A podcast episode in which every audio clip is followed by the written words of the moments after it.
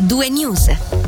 Iniziamo con una notizia di carattere giudiziario. Il Ministero Pubblico e la Polizia Cantonale comunicano che sono giunti a conclusione gli accertamenti relativi ad un importante traffico di droga che ha interessato prevalentemente il bellinzonese. L'indagine aveva preso avvio nel settembre dello scorso anno quando ad Arbedo Castione erano stati arrestati un 21enne cittadino italiano residente in Italia e un 55enne italiano residente nella regione. Le perquisizioni sull'auto sulla quale i due viaggiavano avevano portato al rinvenimento di due chili di cocaina divisi in panetti.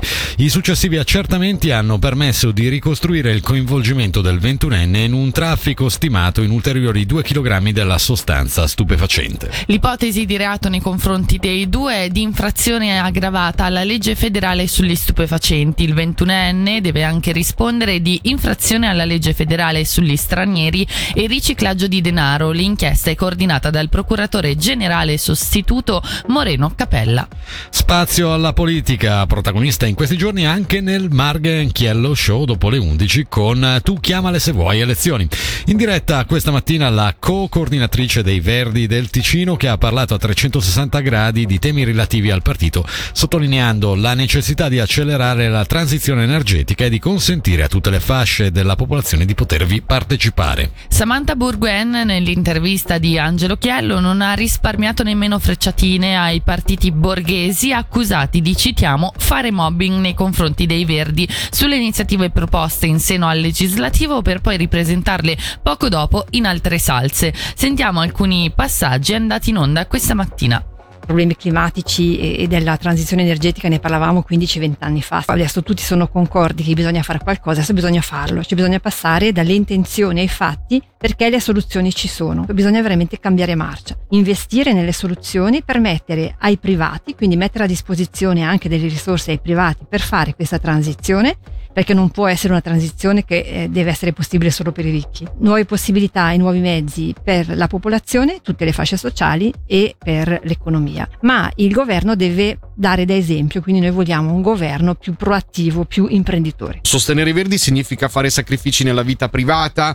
significa spendere di più? No, assolutamente. Ci sono delle nuove prospettive proprio fatto di abbracciare la transizione, quindi l'abbiamo visto tutti che manca l'acqua, eh, l'emergenza climatica esiste, i problemi legati al rincaro ci sono, quindi le, le soluzioni devono esserci adesso e eh, sostenere i verdi vuol dire garantire che ci sia qualcuno che faccia in modo che non ci sia nessuno che rimanga indietro perché la transizione bisogna farla tutti assieme. Oggi ancora in Parlamento quando facciamo delle proposte siamo qua- quasi mobbizzati pubblicamente, ma nel giro di due o tre settimane c'è un altro partito di governo o, o borghese che cambia il titolo e un po' il contenuto e la ripropone. Qual è questo partito? Successo al PPD, successo al PLR, quindi semplicemente noi crediamo bisogna sostenere i verdi perché noi abbiamo la faccia tosta di fare le proposte che non sono ancora alla moda, però queste proposte fanno breccia nelle coscienze delle persone e dei consumatori e quindi poi vengono cavalcate dagli altri partiti, ma noi le sosterremo anche anche quando saranno proposte gli altri partiti, perché noi non siamo lì per la nostra cadrega, noi non siamo lì per i nostri personalismi, siamo lì per le soluzioni, per la popolazione e per l'ambiente. Per quanto riguarda la, l'autoproduzione, quindi la produzione indigena di idroelettrico e di fotovoltaico, eh, noi a breve possiamo essere autonomi. L'unica cosa che dobbiamo risolvere è lo stoccaggio, quindi quando d'inverno non abbiamo così tanta produzione fotovoltaico dobbiamo trovare dei modi di creare delle batterie. La notizia rassicurante è che questo ultimo anno eh, è raddoppiata la produzione, l'installazione di impianti fotovoltaici e quindi questo ci permetterà nei prossimi eh, vent'anni eh, un metro quadrato in più di fotovoltaico già soltanto sui tetti in Ticino ci permette di arrivare all'indipendenza. E questo era un estratto dell'intervista andata in onda stamani con Samantha Burguen. Lunedì, sempre nel Margenchello Show, andrà invece in onda l'ultimo appuntamento di Tu chiamale se vuoi elezioni, ospite il presidente del PLR Alessandro Speziali. Vi ricordiamo che potrete riascoltare tutti i contenuti dello speciale elezioni nella sezione replay del sito o sul canale YouTube di Radio Ticino. Ora passiamo ad un'informazione di servizio. Domenica 19 marzo in Italia ci sarà uno sciopero programmato dei treni che potrebbe portare anche a delle modifiche della circolazione Tilo, ovviamente non quelli che circolano in Svizzera. Nel dettaglio verranno soppresse in Italia e circoleranno solo fino al confine svizzero le linee Tilo S10 e S50. In caso di non effettuazione dei treni sulla linea S50 i servizi Tilo da e per Malpensa Aeroporto verranno sostituiti con bus tra Stabio e Malpensa Aeroporto, confermate intermedia a Varese e Gallarate. E chiudiamo questo appuntamento informativo che vi propone esclusivamente attualità regionale con lo sport a partire dal calcio. In vista della partita di domenica contro il Servetta, oggi ha parlato in conferenza stampa l'allenatore del Lugano Mattia Crocitorti. I bianconeri in casa affrontano i ginevrini prima della pausa per la nazionale, dopodiché in Coppa Svizzera sarà ancora il Servette l'avversario da battere per accedere alla finale. Sentiamo il tecnico del Lugano che non nasconde le ambizioni europee del club.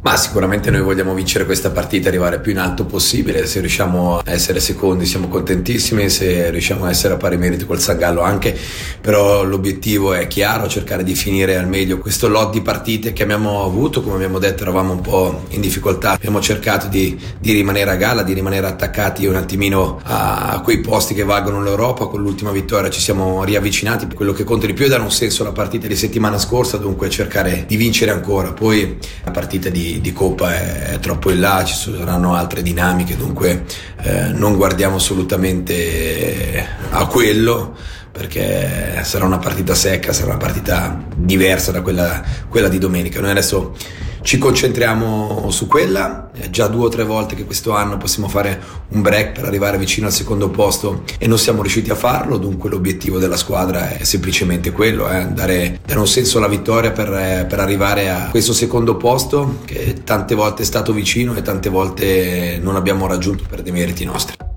Oltre a Lugano Servette di domenica Cornaredo c'è un'altra grande sfida tra bianconeri e Ginevra, ma per i quarti di finale playoff di hockey. La squadra di Luca Gianinazzi questa mattina ha sostenuto una breve sessione di allenamento prima di partire alla volta della città di Calvino, dove domani sera alle 20 giocherà gara 3 per provare a portarsi in vantaggio 2 a 1 nella serie che ricordiamo è al meglio delle 7 partite. Sentiamolo. Siamo stati più solidi e soprattutto siamo stati nella partita per 60 minuti. A Ginevra quello che non ha funzionato è che non abbiamo giocato per 60 minuti, a tratti abbiamo giocato ok e, e malgrado comunque fossimo nella partita abbiamo trovato un modo per non restarci. No? invece penso che ieri abbiamo fatto esattamente l'opposto e credo che per 60 minuti abbiamo giocato nel modo in cui vogliamo giocare, quindi possiamo essere soddisfatti da quello, però ho detto ieri alla fine la serie di playoff è il meglio delle 7, quindi vincere la partita non, non serve a niente. No? Sì, soprattutto anche da un punto di vista matematico è importante vincere, no? perché alla fine vai 1-1 sulla serie e ti avvicini di una vittoria alle 4 che devi fare, no? quindi è vero che come ho detto uno non conta niente e in realtà qualcosa conta, vuol dire che adesso ne mancano solo 3, non ne mancano più 4. Nei playoff alla fine ogni partita è importante, vorresti vincere ogni partita, la cosa che però devi avere bene in mente è che è una maratona, no? è, è, diciamo contro il Friburgo che era uno sprint, invece una serie di playoff a 7 è una maratona, quindi devi essere paziente, devi essere anche capace di andare attraverso dei momenti magari più difficili, dei momenti più duri e penso che è una questione di resilienza ed è quello che dobbiamo portare avanti in questa serie.